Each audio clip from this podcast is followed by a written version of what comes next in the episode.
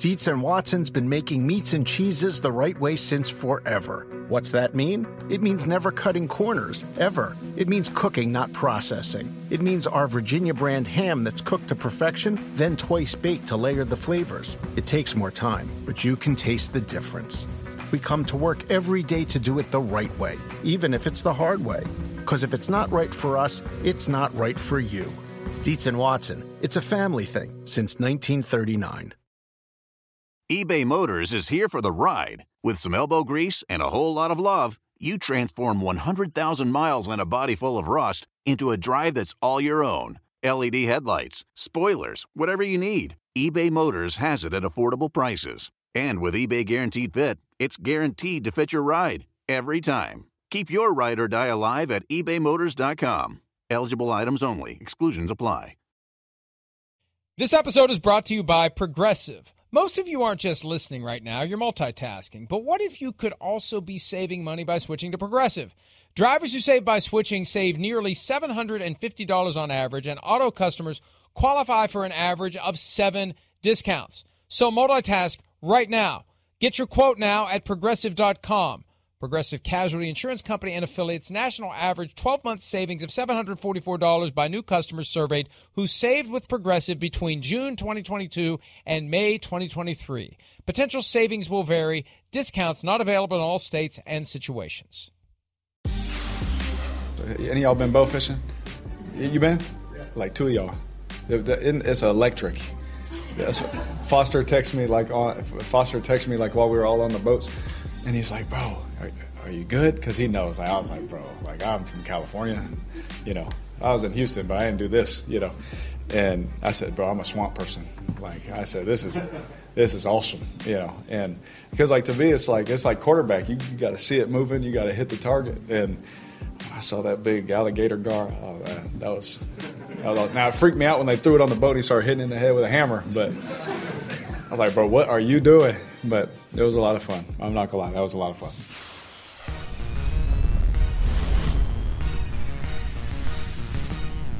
Yes, Derek Carr, that's how they kill fish. You don't just let it flop around until it dies due to oxygen deprivation. You whack it in the head with something blunt, often a hammer, especially an alligator gar, because they have teeth. And it's always good to have the animals with teeth not in the boat. When they are in the boat, you want to subdue very quickly the animal with teeth. And with that, we say good morning. It's PFT Live. Our last show, not ever. Some of you may be holding your breath. Wait, oh, ever? This is it? This is the last time we have to watch this? Although, why are you watching it if you're anxious for it to be the last time? Myles Simmons is here. It's the last show for five weeks. We'll be back July 27, just in time for training camps to open. PFT isn't going anywhere. The website will still be around. I'll still do PFTPM, still implies that I ever do. I sometimes do. I will definitely do them throughout the course of the hiatus because hashtag no days off, except when we take days off. Myles Simmons not taking a day off. Up early in Los Angeles or somewhere near Los Angeles to join us. Hello, Myles. Hello, Mike. Uh, yes, I am in Los Angeles County, so that still counts in Santa Monica. You know, even though we don't get to vote for the mayor of LA, we still are in the county, and a lot of things that uh, the mayor does still affect us here in Santa Monica. So, but I, I love my beach town, so I will rep it every single time. Sounds like you're ready to spend the next five weeks since you'll have some extra time. Not that you're on the show more than one day a week in the off season, but sounds like you're ready to fight City Hall. It does. It sounds like you're ready to organize the folks of Santa Monica to to secure a proper vote in the Los Angeles mayoral election. If those policies and decisions are going to affect you, why should you not have a vote? You know what's funny mike when you said that like you're ready to fight city hall it like took me back to being on stage as a senior in footloose because i was the kevin bacon character. And there's literally a line where he goes whoa fight city whoa, hall whoa, if there's one thing worth whoa, fighting for it's freedom. and then like the next the next part of the song starts and it's like whoa that was that was a weird little thing that just happened right there. You you buried the lead. Whoa whoa whoa You've now oh, given me okay. something far meatier than the possibility of Myles Simmons leading the Santa Monica People's Rights Coalition in order to have a vote on the mayoral race in LA. Whoa, whoa. Myles Simmons was the now? lead in Footloose. I was. Yeah. Whoa. Is that really that interesting? You gotta, you gotta, you gotta give us a little. You gotta give us a little. uh Give us a little something, Spider. Give us a little something from Footloose. I just did. I told you what the line was. If there's, Oh, no, I'll no, fight no, City Hall. If there's one thing worth fighting for, it's freedom. No, then, you know, no, you- no, no, no. You're That's what it deliberately, you're deliberately misunderstanding my point here, because as I recall, Footloose is a musical. It- it So is a musical. I assume there was some singing from There's young Myles. Simmons. Yeah. And the repetition, just like my Kentucky Fried Chicken days, the repetition at that age, it gets into your brain. It never goes away. You still have it come back to you. So I suspect there are still moments, whether it's in your dreams at night or whether you're just in a quiet spot where it comes back to you. So let's hear a little footloose. Let's hear your best. Let's hear the big Kevin Bacon character solo. I made the reference a couple of weeks ago about six degrees of Kevin Bacon. Hell, you're one degree from Kevin Bacon. You played his role. Let's hear something. uh, there's no way in hell I am gonna sing at uh, four. I don't remember that the- song. I don't know what. I don't know what time it is here. It's 7:04 on the East Coast, and that's what my laptop says because I keep my laptop on East Coast time. But yeah, I'm not singing. Um, I, I don't really. I was gonna go somewhere with that. No, I don't know. Maybe one day I'll send you uh the recording. There's a recording of of me playing the Kevin Bacon character in Footloose. So maybe one day I'll send that to you. I'll send you a little Oh. footage. Oh, You can you can oh, get a little. no one of else will ever see it. No Yeah. one else will ever see it. But you know what? I know how to get it. I know how to get it. Because the other day, the other day, when you were watching NFL Network and they had something about the 2018 Rams and you heard your voice because you asked Sean McVay a question, my Yeah. snarky follow was they did a nice job of removing the seven times he said Myles while answering your question That was and you went back and yes. watched it and saw the raw footage. He did say Myles once, not He seven did. times. But your mother, your mother liked my tweet, so I now, I now know how to get to your mother, and your mother, Dr. Simmons, will be getting me what I'm looking for. Especially if She doesn't have now. I it. won't even have to ask for it. Oh. She doesn't have it. Oh, I she'll know have how to get it. She'll find it. She'll find it. She- She'll track every- something down. Okay, yeah, She sure, can make it exactly. happen. She knows where you We- went to we could. school. They have archives there. I, I don't even know if they'd have All that, right. but you know you know what else is funny, Mike? So, I wasn't wait, the only lead role I played. singing, not just singing, Yeah. but also dancing. I don't want to. I I don't want to keep you from give, giving an even uh, an even more significant revelation here. What what what Okay. else? Go ahead. What else did you play? Yeah. I, I was Roger in Rent. That was my that was my uh, real tour de force role. So that was my junior year. I played Roger in Rent, and then senior year I was Wow. I was really the star in Footloose. Yeah, I know. Boy, glory days. Know them all pass you by. Glory days. That's where we go. That's my little singing. I don't That's remember that from That's it. Rent. I don't remember that it's from not Rent. in there. yeah, I There's just made all with a bunch sports writers happy because you know it's, it's Bruce Springsteen. You know, but a big, big, uh, big J sports writer because I like Bruce Springsteen. At least that song. What's the what's the song from Rent? Five hundred twenty five thousand six hundred minutes. Is that what it is? Seasons that of it? Did Love. I remember yes, the number? yeah. Yes, you Wow, did. wow. Five hundred twenty-five thousand six hundred minutes. Well done. Oh, done. and then you correct me with the real title, like anybody calls it Seasons of Love. That song is called 525,600 Minutes. Parentheses, I- Seasons of Love. All right. right. Yeah. Okay. I mean, why? But why would they? I mean, the, the, the clear and obvious title for the song is right there, and they go with No, something else. Anyway. Yeah, because that's what the chorus is. I, mean, I you I know. clearly have not seen the show, or maybe you have. I don't know, but it's a very good show. I, I like it. Whenever it, comes around, I like to go see it. It's a great show. I don't think I've seen it. We've seen a lot. We've seen a lot of Broadway shows over the years. When we used to go to Yeah. New York on a regular basis, my wife would come with me two, three times a season. She would go see one on Sunday afternoon if they had a Sunday matinee on her own. Uh, while I was working, but we'd go on a Friday or a Saturday night. So, and and our thing is to get the magnets that they sell, the overpriced magnets that cost 20 cents nice. to make that they sell for $10.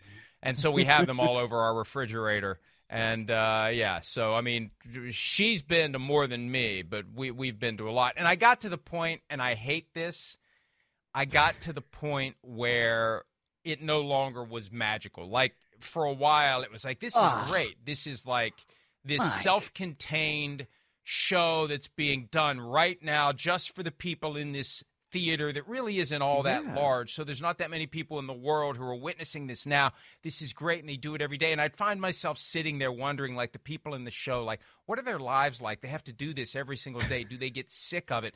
Are they are they singing the songs all the time? Do they get to the point where it's like if I have to sing this Eh, bleepity bleep bleep bleep song one more time i'm to pull my hair out like I, I i was getting to the point where the the luster was gone and i felt like i was part of the industry because i'm thinking about all of the business issues and the practicalities of being in one of these shows so anyway well so I've, i think that we that's been to why one in a while i can't remember what we went to last yeah I, think that that's why you know. Oh, you know what we went to last? People expire, you know, on that stuff. What what's that? Where did you go? Hadestown was the last one we went to because okay. that was the night. It was on our 25th anniversary weekend. That was the night as the show ended. I turned my phone on and it exploded with the news that Andrew Luck had retired. And when I oh, saw wow. our tweet, I thought we had been hacked. That's the last time I was in the theater. Huh, That's funny. Uh, um, this is not the last time I was at a New York theater because I went to school there. So, you know, I went to plenty of shows, which was awesome uh, when I was in college. But I will tell this story. And, and, you know, since you brought up my mom, I'm going to embarrass her a little bit. So, mom, turn down the radio, I guess, or, you know, your phone if you're watching it as you get ready for work. But when uh, December of 1998, we were there in New York for a conference and she took me to see Rent. And now, Mike, you know how old I am. So I was like, seven, eight years old. She didn't really know what the show was about, but uh, you know, when you get into the show it's, it's kind of adult show for a child to see, I loved it. I didn't understand what it was about. And then, you know, there is a transgender character in there. Her name is Angel. And at the end, in the second half of the show, Angel takes off their wig and all of these different types of things. And so I'm like confused. I'm like, Mommy, where's Angel? And she's like, Well, this is the kind of character that this person is. So that was uh that was my first introduction to Rent when I was very young, and my mom took me to see it. I've I've loved it ever since. Okay. So you're the lead in Rent as a junior, the lead in Footloose as a senior. You go to this school in New York City. much about me. Did did did did that's all right. Did did there come a time when young Myles Simmons considered pursuing acting as this is all new to me. I have no, I've known you for what three years now, almost three years, coming up on three years. Yeah. I don't know. I've lost yeah. track of time during the pandemic. Was there a time where you pondered the performing arts as a career choice? Uh, sort of in high school, but not very seriously. I didn't, I didn't think I was good enough to make it. You know, and maybe I was, maybe I wasn't. I don't know. We'll never know. But yeah, it, it I didn't think it was going to be in the cards for me. Still, so you're still, you're still young relative this. to me. You live in L.A. now. Just start uh, do like Kramer did. Of course, if you haven't watched Seinfeld, so you don't know what Kramer did. Kramer moved to L.A. with the goal of being an actor, and he was on Murphy Brown. You don't know what Murphy Brown is? That show was on before you were even alive with Candice Bergen. And Seinfeld was on before you were alive too, technically. So uh, now I'm depressed. But that was there fun. That was fun. See, we spent 12 minutes of the program talking exclusively about you on the final day of the show before we go on a five week break. It was all about Myles Simmons. We have gotten to know Myles Simmons in ways that we had never previously imagined. I'm impressed. I like that. I think it takes a tr- tremendous amount of courage to do something like that. It does. I'm not. I'm not bullshit here. I can say it today since we're off for five weeks. Hey, we're suspended for five weeks because I just said that word. Um, but but it does to, to to put yourself out there like that. No, that's good. I'm impressed. I really am. I'm not just saying that. I know it sounds sarcastic because I'm saying it because you're used to that from me. Yeah. I am impressed. All right. Thank you. Uh, something that I'm not impressed by, and fortunately, we didn't have to talk much about Derek Carr and his bow fishing. I wonder if he was out there bow fishing with a sleeveless shirt on. Then again, I just answered my question. Everything he does has a sleeveless shirt on. See, I couldn't let that go. I had to get that little in there. I'm for- surprised you didn't talk about Hi, him Derek. actually referencing the fact that he's from California, but he spent time in Houston and he's got the accent. Around any corner, within every battle, and with the dawn of each new day, the threat of the unexpected, the unpredictable, and the unrelenting lies in wait. But Marines will always be there. They are the constant in the chaos. No matter the battlefield, Marines adapt to win, defeating every shifting threat, protecting our nation's future. The few, the proud, the Marines.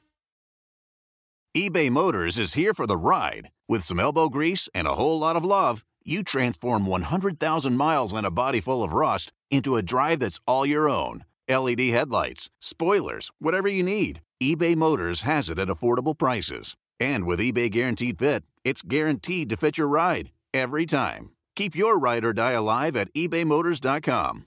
Eligible items only, exclusions apply. The longest field goal ever attempted is 76 yards. The longest field goal ever missed? Also 76 yards. Why bring this up? Because knowing your limits matters, both when you're kicking a field goal and when you gamble. Betting more than you're comfortable with is like trying a 70 yard field goal, it probably won't go well. So set a limit when you gamble and stick to it. Want more helpful tips like this? Go to keepitfunohio.com for games, quizzes, and lots of ways to keep your gambling from getting out of hand.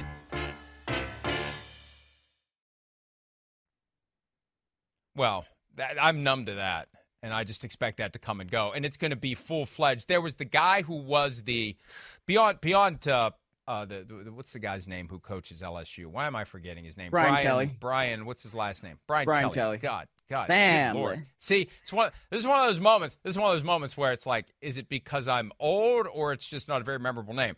There was a a very famous college. Oh. Cajun chef back in the 80s who had the full blown Cajun hoo-ah. And I just expect it's a matter of time before Derek Carr sounds just like this guy who would do these commercials. I think Oh, it was for the.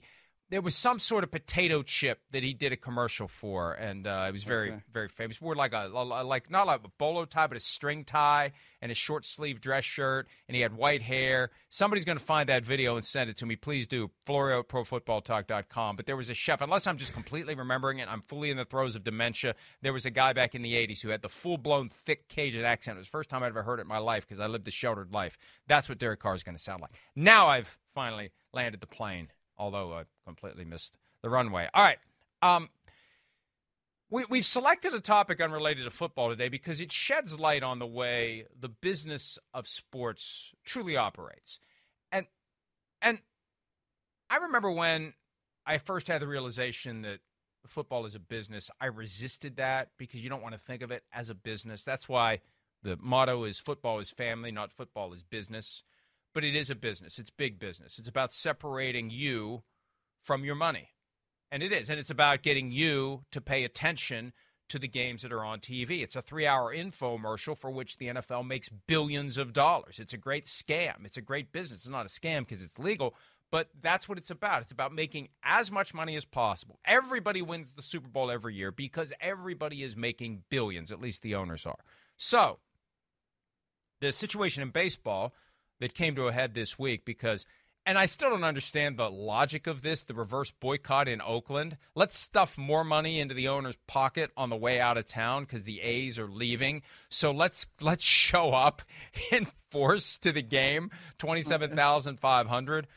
Yeah, it doesn't make any sense. But Let's- Rob Manfred, well, okay. the- the- what? Go ahead. Go ahead. Go ahead. Go ahead. Well, we can, I we can mean, talk about this. You think it makes we- sense? I think it doesn't. Why give the I guy mean, I more money? Well, because you're showing that it's not just, oh, we don't care about this team here in Oakland. I mean, you if you're a fan, what the hell else are you going to do? You have to show that you care by doing something, right? And so you don't want it, the argument to be, oh, well, nobody in Oakland cared about the A's in the first place. Now, I mean, because that's just not what you want it to be, right? I mean, the, the scenes in that Oakland Coliseum, which is an absolute dump, okay? I mean, like, that's just the- the, fact of the matter. It, it, it's an awful, awful place to work, first of all, because I've done that there many times, but it's also a bad place to watch a game. So, like, that's just, let's make that clear. But, I mean, it's not that people don't care, right? I mean, when you have a product on the field that is as bad as the A's is, and you know, the A's are awful, and they may lose a record number of games this year for the 162 game baseball era. It's not just that people don't care. So they have to show some way that they care and that they want the A's to remain there. And when it's not up to them, this is the only tangible way that they can really show that. So it's not just about like stuffing the pockets of the billionaires. It's how do we show we care in a way that actually lets people know that we care. And this is the only way that they can do it because everything else is out of their control. I'm sorry I interrupted you. Go ahead. That's fine. No, that's fine. And I appreciate that perspective. Still, the net result is it, it funneled more money into the pockets of the billionaires and sold a bunch yeah, of tickets yeah. and hot dogs and beer. I assume they didn't take their own food in because I don't think that is allowed. So, Rob Manfred, the commissioner of Major League Baseball, was asked about this yesterday. Apparently, it was a press conference. And he was talking about the reality that the A's are on the precipice of relocating to Las Vegas, or at least having the, the deal in place to move there, along with the Raiders, who've already done it. Said Manfred, I feel sorry for the fans in Oakland. I do not like the outcome. I understand why they feel the way they do. I think the real question is what is it Oakland was prepared to do? There is no Oakland offer, okay? Okay? Mm, okay?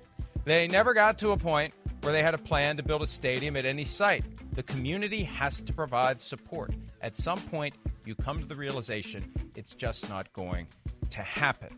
Now, th- that's a lot to unpack, but the notion that he would just flat out say that the community has to support you have to you have to pay for a stadium you have to that's how you show support for a team the support for the team is showing up on a regular basis.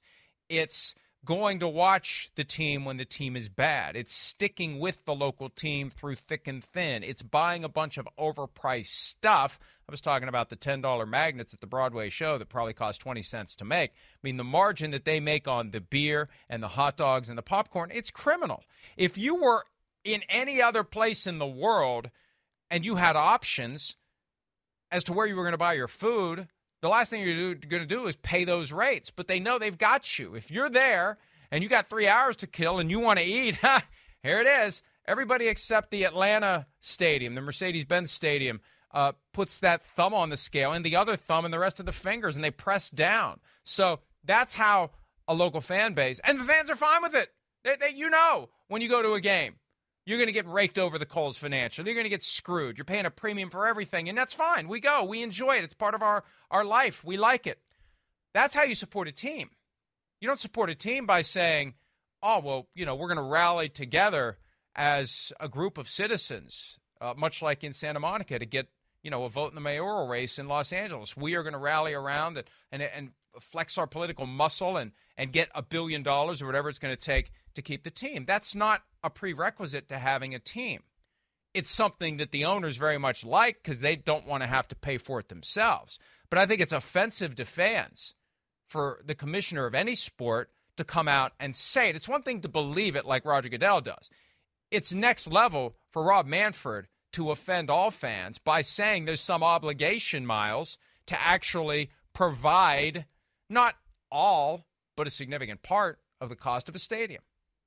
Yeah, and and frankly, I mean, knowing the way that things here in California work as I do, and I've I've lived here on and off, let's call it, since 2016, but for the majority of that time, look, you don't have to be uh, in a situation where you need public funding, right, for a stadium if you are a billionaire. Okay, and I think we should just say that flat out. You know, that's one of these things that is so frustrating where you hear billionaires talk about, oh, well, we need some funding, we need support, we need this, we need that in order to build a stadium. No, the bleep, you don't, because you have the funds to do it. And especially in this state, in California, there is no appetite for publicly funding a stadium. So that's one thing. Now, there are stadiums that get built. Obviously, SoFi Stadium did just down the road from me here in Los Angeles. That was a privately funded building and development that did absolutely get some tax breaks from the city of Inglewood as well. So there was a public private partnership, but not in the same way where you see it where like in New York, for instance, for the Buffalo Bills Stadium, right? So I think that just as a concept is one of those things where when you have Rob Manfred saying, "Oh, well, there was no plan, and the the community's got to support it, and the city's got to support it, and what are they going to do?" and da da da da da. That's one thing that's bad. But the second thing is there have been multiple plans put forth by County of Alameda, City of Oakland, whatever entity you want to call it, for the Oakland A's to get a stadium. And one of the problems with the Raiders that was in Oakland is that so much of what was going to happen to that team in that city was uh, contingent on what the A's were going to do. And so when I was living in Oakland in 2019, I mean, it was one of those deals where they said that they had a project that they were going to try to do um, down by uh, Jack London Square, right on the waterfront. And it was this big thing, and it was this and that. They had a preview center for it. So it's not like there's never been any sort of plan from the city of Oakland, the county of Alameda for the Oakland A's. So I, I just think everything that Rob Manfred has been kind of saying here is one of those things where it's like, man, I don't know if you are really being that honest and genuine. And to a point, he's got to protect his employer, right? John Fisher, the owner of the A's. He's got to protect that guy because that is just much like Roger Goodell has to be the pincushion for all the owners in the National Football League. It's the same kind of thing with Rob Manfred and Major League Baseball. But I think there's a much better way of messaging it that Rob Manfred could do than what he's been doing. And I think that that's where some of this gets as ugly as it's been. And see, that's what makes it even worse. I'm glad you went there. Not only is it incredibly crass for Rob Manfred to say the community has an obligation to support the team, he's not telling the truth about the efforts made by the community to, wait for it, support the team. Right. And to the credit of the the powers that be in Oakland, they hit back. And uh, of course, uh, the statement was issued, and I think we have it. But uh, you know, the bottom line is, as the mayor of Oakland, Sheng Thao, said through a spokesperson, this is just totally false. It was a very concrete proposal under discussion, and Oakland had gone above and beyond clear hurdles, including securing funding for infrastructure, providing environmental review, and working with other agencies to finalize approval. The reality is the A's ownership had insisted on a multi billion dollar, 55 acre project that included ballpark, residential, commercial, and retail space in Las Vegas. For whatever reason, they seemed satisfied with a nine acre leased ballpark on leased land. If they had proposed a similar project in Oakland, we feel confident a new ballpark would already be under construction. Oakland showed its commitment to the A's, and that is why the A's belong in Oakland. So, you say the quiet thing out loud that commissioners like Roger Goodell never say out loud, and then mm-hmm. that thing you say in this specific setting is false. There were efforts made. And see, this is where it meshes with the fictional team that tried to leave Cleveland some 30 years ago before you were born in the movie Major League, where the owner may just be hell bent on getting out of town. And so mm-hmm. any effort that's made, no matter how reasonable it is, is going to be viewed as not good enough because I don't care. I'm just going through the motions here until I can pull up the stakes and move the big top to a place where I choose to be, much like your former employer Stan Kroenke did, frankly, in St. Louis. They would have found a way to keep the Rams there. He didn't want to stay. He wanted to pay for a stadium that he thought would generate a significant return on his investment, and I'm sure that it has and can, will continue to do so. But nothing St. Louis did was going to make a difference. Nothing Oakland did was going to make a difference. That's what it feels like to me. That Oakland would have done something acceptable and suitable and proper for the A's. They just don't want it. Absolutely. And, and, that's kind of what the problem is, right? When you have a threat of relocation, sometimes the threat actually is just, yeah, no, we're going to do this because this is what I want to do. And I'm a billionaire and I can do this versus we don't really want to move. We just have to say something to get you to do what it is that we want to do. So, I mean, the parallel that you made with St. Louis and the Rams, I think is absolutely proper. And I lived through it. And, you know, I, I'm very sensitive to it too because I grew up in Cleveland and they took and Baltimore took my team away from me. And so there's also a part of me that's like, well, if I trash this particular move with the Rams, like it is a little bit hypocritical, if not a lot hypocritical, because it undoubtedly benefited me in my life personally and professionally. And I live here now. So that's also part of it. But I, I think when you look at that aspect of things, right? Where it was Stan Kroenke and the league wanted the Rams back in Los Angeles in that particular project, right? It that's just kind of the way it worked out and St. Louis got bleeped by it. And the fact of the matter is the league wanted the Rams back out here with that particular project because you now have a world class stadium and you've got the West Coast NFL headquarters right there. I mean, it is literally on the same campus. That is where NFL Network is broadcast from. So that's where it gets difficult when you have a league and an owner and a team that wants to be in a certain place. More often than not, it's going to happen and that's the unfortunate reality and and it means that fans unfortunately do not matter in the equation because the league the owner the team have determined that they can make more money by being in a different location. And that is something that you know as somebody who likes sports and who has watched sports for all my life and cares about fan bases like that sucks. That sucks as a reality but it is the reality, and it gets back to football is business, baseball is business, basketball is business, hockey is business, any professional sport where they charge you to get in. And they're trying to make as much money as possible to further feather the nest of the Scrooge McDuck who owns the team. It's all about maximizing revenue and making business decisions. And they will swap out one fan base for the other. They'll do it. They won't hesitate to do it. There's no loyalty there. Loyalty's bought and paid for in the NFL. I used the line from Dwight Schrute about loyalty. I I'm very loyal, and uh, I like to think I'm being paid for my loyalty. And if someone else would like to pay me more for my loyalty, they'll have my loyalty. That's what Amen. happens. And and so there's two ways that it goes down, and the way it's going down in Oakland is, and this is what makes what Manfred said yesterday even more offensive. It's not a situation where Oakland's saying, "Too bad." We're not doing anything. We can't do anything. They're actually finding a way to try to do something at a time when the appetite in California is you're on your own. Mm-hmm. That's one way yes. that it happens, where you're going to leave no matter what. You're just going through the motions and you're never going to accept whatever is offered because you're hell bent on leaving. That's the Kroenke model. The other model is the Modell model. And I know that this brings back bad memories for you from your young childhood when the Browns up and left, but – this is a situation where you try your damnedest to get something, and whatever you're getting isn't good enough.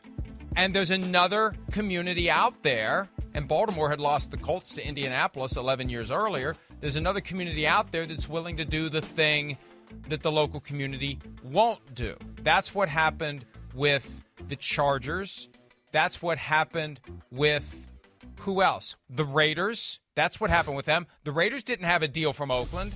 The Raiders didn't walk away from a potential deal. They had no deal. And then here comes Las Vegas with $750 million to build them yeah. a stadium. So yes. that's what that's what happens. Um, in most of these cases, when it's a relocation, it's because the team would like to stay, but there's another city that is making them an offer they can't refuse involving a significant influx of public money that gets them the stadium they want. As long as there are cities out there that can pull together the money that the current city can't, that possibility of a relocation is going to hover over every professional sport. Well, and, and, I mean, you didn't say it, but I think that the examples you were talking about is something that happened when the Rams moved from Los Angeles to St. Louis in the first place, right? They were yes. playing at yes. the Anaheim Angels Stadium, which I mean it was renovated much later, but you know that was another one of those deals where Georgia Frontiere got a great deal from St. Louis, and that deal, that lease, was kind of the basis for why the Rams had the right, and I put right kind of in air quotes, but you know they they did based on the lease to relocate back to Los Angeles. And I also appreciate that graphic for not putting the Browns relocation to Baltimore in there. And also as a uh, Cleveland native, I got to say, you know, the, the city and the county and whatnot were willing to do plenty of things for Art Modell. He was just a bad businessman. And he ended up having to sell the Ravens very shortly after going to Baltimore anyway, because he wasn't a very good businessman. So, you know, that's why he's not in the Hall of Fame. And, and look, for every team that's moved, there are teams that have used that unspoken, and sometimes they have to say it out loud, at least to the local politicians to get their attention. They did that in Minnesota more yeah. than a decade ago because the Vikings were in that that hey, we got to get a stadium at some point. We got to work this out at some point. Red McCombs ultimately sold the team in 2005 to the Wilfs because he gave up on the efforts to try to build a new stadium in Minnesota. I remember, Myles, back in 95 when the Browns moved to Baltimore. I thought, hey, you know what? Maybe the Vikings will move to Cleveland. They're just two hours up the road. I could deal with that. Now, and I was kind of conflicted because during that period in in Vikings history, it's like even though I don't live in Minnesota and I can't easily go to the games, they're not the same team if they're not in Minnesota. So I kind of wanted them to stay. But it was an extended period of time of uncertainty, and it took I remember we probably wrote about it at PFT, yeah, because it, it, happened in 2011 or so. Art Rooney, who was in charge of whatever they called that committee, the stadium committee, not the relocation committee, because that kind of gives that kind of gives mm. up what they're up to. But he yes. went up there and spoke to the politicians, and behind closed doors, he told them in no uncertain terms, if you don't do this, they're leaving. Period. They're leaving, and we'll support their effort to leave if you don't do this. And then they finally did it. And they've got this beautiful world class facility now in Minnesota. It's already paid for itself. Everything's worked mm-hmm. out. But it ultimately took a significant public investment. And sometimes you got to scare the crap out of the local politicians who don't want to have their legacies tied to losing the team. They'll dig deep and come up with taxpayer money that if you put it out to a vote, it wouldn't prevail. That's the great irony here. Mm-hmm. You can find a way, if you're a billionaire sports owner, to work the politicians who are already in place to give you the money you want, knowing that if that specific proposition was ever put out to the electorate, it would fail. That's what's yes. amazing to me that these deals keep getting done because they go to the politicians who are willing to expend their political capital on it because they don't think they're ever going to get voted out because they supported it. They're concerned if they don't support it and the team leaves, that's a stain on them. Well, and we know that these things fail because it did fail in San Diego, right? There was a proposal to get a new stadium in San Diego in the Latin before they moved ultimately up to Los Angeles, and it was put to a vote, and the vote failed, right? And it was never going to be that close, and we all kind of knew that that was going to be the outcome, but it was the outcome because, as you say, there is no real appetite to use taxpayer dollars for that purpose when you have all kinds of other things that taxpayer dollars can and probably should be used for. So that's, I think, just one tangible example of what it is that we're talking about. There is another wrinkle to this A's relocation that I had forgotten about, even though I wrote the story at PFT less than two months ago. Mark Davis, the owner of the Raiders, mm-hmm. is not in favor of the A's moving to Las Vegas. Now, look, at a very basic business level, you don't want your market to get crowded with other pro sports teams, even though you'll support the other pro sports teams. You're all competing for the same dollars and the same eyeballs and the same loyalty. And I've said that before, and Simms gets mad at me. It's like, do you really think like the Patriots support the Red Sox and the Celtics the way they act like they do, or do they want to be the top dogs in Boston? And it's true of any market with multiple teams. I think at a certain level, each team wants to be the king. And then they'll support the other teams in town. Well, Mark Davis has no desire to support the A's, and not because of competition, but because of what happened in Oakland. Here's just a little what he said back on April. Well, we wrote the story on April 20th, so it was probably 19th or 20th. I won't forget what they did to us in Oakland, he said of the A's. They squatted on a lease for 10 years and made it impossible for us to build on that stadium. They were looking for a stadium. We were looking for a stadium. They didn't want to build a stadium. And then they went ahead and signed a 10 year lease with the city of Oakland and said, We're the base team at the crap hole Coliseum that they shared. They marketed their team as rooted in Oakland. That's been their mantra through this whole thing. The slogans they've been using have been a slap in the face to the Raiders, and they were trying to win over that type of mentality in the Bay Area. Well, all they did was F dash dash K the Bay Area. That was Mark Davis two months ago. So, welcome to Las Vegas. The welcome to Las Vegas sign. Mark Davis is going to go back there with a can of spray paint. He's going to put at the bottom, accept the A's. Yeah, well, but it, it, that's that was kind of what I was alluding to earlier uh, when we were talking about the A's situation and how they prevented the Raiders from really getting something done there, it, and they did. They had that entire rooted in Oakland campaign, and it's we're gonna stay here because the Raiders left. Oh, and then um, the Golden State Warriors went across the bay to San Francisco, and they have the Chase Arena instead of playing in Oracle. Like, so it was, oh man, we are rooted here. We're gonna be here. We're gonna stay here, and blah blah blah. So I I understand why Mark Davis would be upset with that particular ownership group for the uh, Oakland Athletics and maybe perhaps soon to be Las Vegas Athletics, right? That is going to be a very interesting dynamic if and when that actually does come to fruition that the A's are in Las Vegas and sharing that state, sharing a media market, I should say. They're not going to share the same stadium, but they're going to share basically, you know, territory. And Las Vegas isn't even that big it's interesting that all these teams are, you know, flocking to one of the not bigger media markets in the United States, especially when you're abandoning one of the bigger media markets in the United States for that. I like Las Vegas. I think Las Vegas is a very fun town. The more sports in Las Vegas, I think, kind of the better. But it is one of these interesting elements to me, where you know you fly, you leave the Bay Area, that's where you go, and I understand why it's personal for Mark Davis in this situation. I really do. Well, it's become this entertainment capital, and part of the entertainment then is to have football, baseball, yeah. hockey. It feels inevitable they're going to have an NBA team there. feels inevitable, yeah. and it's all it because of this shift in acceptance of gambling. The stigma is gone because now all these other states have it. It makes it easier for sports teams and leagues to embrace Las Vegas as long as the players as long as the players don't go into the casino while they're in Las Vegas. We'll be talking about that later in the program. So, look, the bottom line is Manfred made a fool out of himself yesterday, and he's being roundly yes. criticized by everyone. And as you said, he's doing the bidding of his overlords on one hand, but on the other hand, he didn't do it very well. This is why Roger Goodell makes whatever he makes. We don't know what he makes now because the NFL is no longer a tax exempt trade organization where they have to publish the compensation given to the top executives it's north of 60. Maybe it's as much as 80. Who the hell knows? He's in the process of right. getting a new contract. You've got some folks like Jerry Jones who think they're paying too much and he's pinching pennies and he'd like to pay less, but he isn't even trying to stop this from happening. But one of the reasons Co- Commissioner Goodell gets what he gets, he's very adept in those settings of stick handling his way through a tough question, not saying a damn thing mm-hmm. and then waiting for the next question.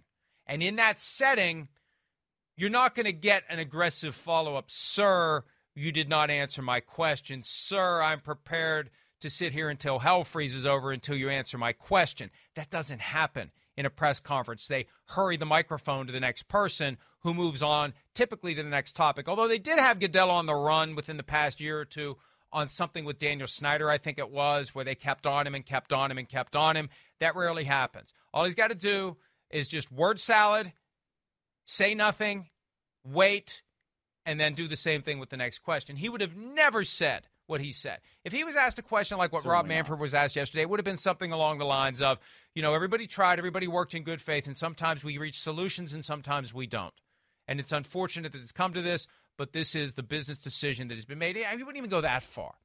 It would be something innocuous, it would be something meaningless, it would be something pointless, and nobody would be saying today, my God, what a horrible performance that was. He not only said something he shouldn't have said, he also told a lie while saying the thing he never should have said. It's it's incredible how much messaging matters, right? And you know, I think we saw that this week with Sean McDermott and Stefon Diggs and the Bills and whatever happened there, right? So I think if you look at these particular situations and how the different commissioners handle them, it tells you a lot about what they're bet what they're best at. And it's very clear that Rob Manfred is not best at messaging. And messaging is such a huge part of the job. It, it makes me wonder, like, what what the hell is going on there? But I guess that's baseball. Well, well, and and the thing is, the appetite for information and access and the press conferences, the number of press conferences Roger Goodell does. I remember back during the Ray Rice thing, he he said that he's available to the media every day. So, something that was not true. That and and see the the rare moments that he says something that isn't true stand out because Right. he rarely puts himself in that position where he says something that is objectively and undeniably false. He's not available to the media every single day, but he is available at least five times a year. After every ownership meeting, he's available, mm-hmm. and before the Super Bowl, he's available. Five times a year, sometimes more than that. If there's other occasions that come up or special meeting like what we're going to have next month or early August for the vote on the commanders. He'll speak at the end of that. So he does it more often and he is very good at it. And I think the more you have to operate on that high wire, the easier it is to slip back into high wire mode and not say something that's going to get you roundly criticized and make you the topic of every. I mean, hell, when on earth would we ever have showcased the comments of the commissioner of any other sport at the top of an edition of PFT Live? Now, look, pickings are slim right now, but even with that, we've started the show. We could have talked about DeAndre Hopkins, and we will. We could have Yes. talked about something else, and we will. But we're talking about this because it really, I mean, I, I don't want to be, you know, the guy that busts the bubble, but I think anybody that's got a true zeal for the National Football League shouldn't kid themselves about what it really is. It's okay. It's like when I found out wrestling was fake or scripted. It's not fake. The physicality is not fake, except when they pretend to punch someone in the face and stomp their foot to distract the attention and supply the sound effect. And you got, you know, a generation of kids thinking that's how men fight. And then you go get your ass kicked because you try to punch somebody and stomp your foot while you punch and stop short. Anyway, when I found out wrestling was fake, I still enjoyed it. It's okay to find out the NFL is a business that is premised on making as much money as possible and still enjoy it. Just understand this is part of the thing that you love. This is the underbelly. The reality that they are trying to make as much money as possible and football is family is not what they mean. They mean football is business, but it's good for business to say football is family. That's what they mean. Did you once try to punch somebody and stomp your foot at the same time and No. get your No. ass kicked? No.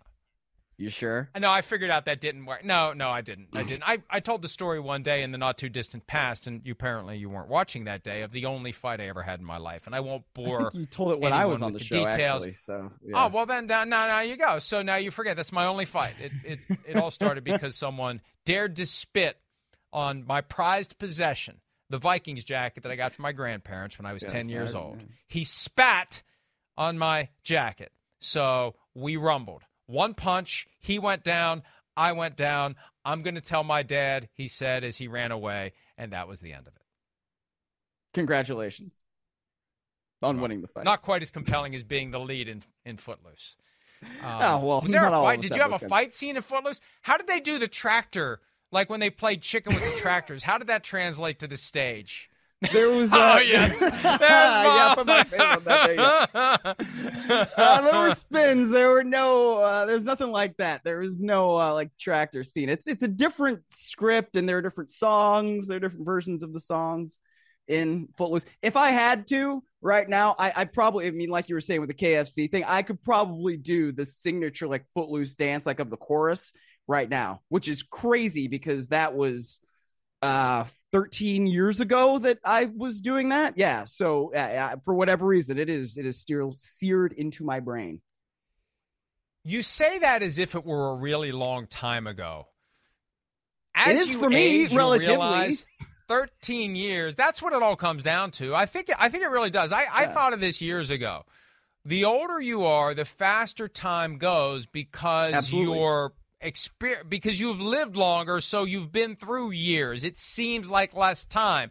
The younger Yes. you are, like I remember when I was a kid, it felt like a year. uh, A year felt like I mean you didn't have know what to compare it to, but it felt like a really long time. Now for me, a year is just like this. Like I, I, I was you know, when I woke up today, it's like, well, here we are again. It's another last Friday before we get a five week break. And before you know it, the five week break is going to be up. And before you know it, it's going to be next year with another Yeah. five week break. Thank you. Thank you. Lather, rinse, Oh, yeah. repeat until you Mhm. die. You're all going to die. We are Me another Friday closer to death. Yes, we are. All right. Uh, let's take a break. Right on time, too. Just about right on time. Um, Boom. DeAndre Hopkins. What would have been the lead but for Rob Manfred stepping in shit yesterday?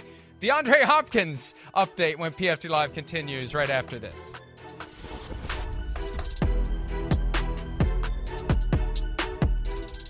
Suffering from aches and pains? The all new Tempur-Pedic Adapt mattress eases your pressure points all night, every night. Now, save up to $500 on select adjustable mattress sets at TempurPedic.com. Select adjustable mattress sets only. Lesser savings may apply.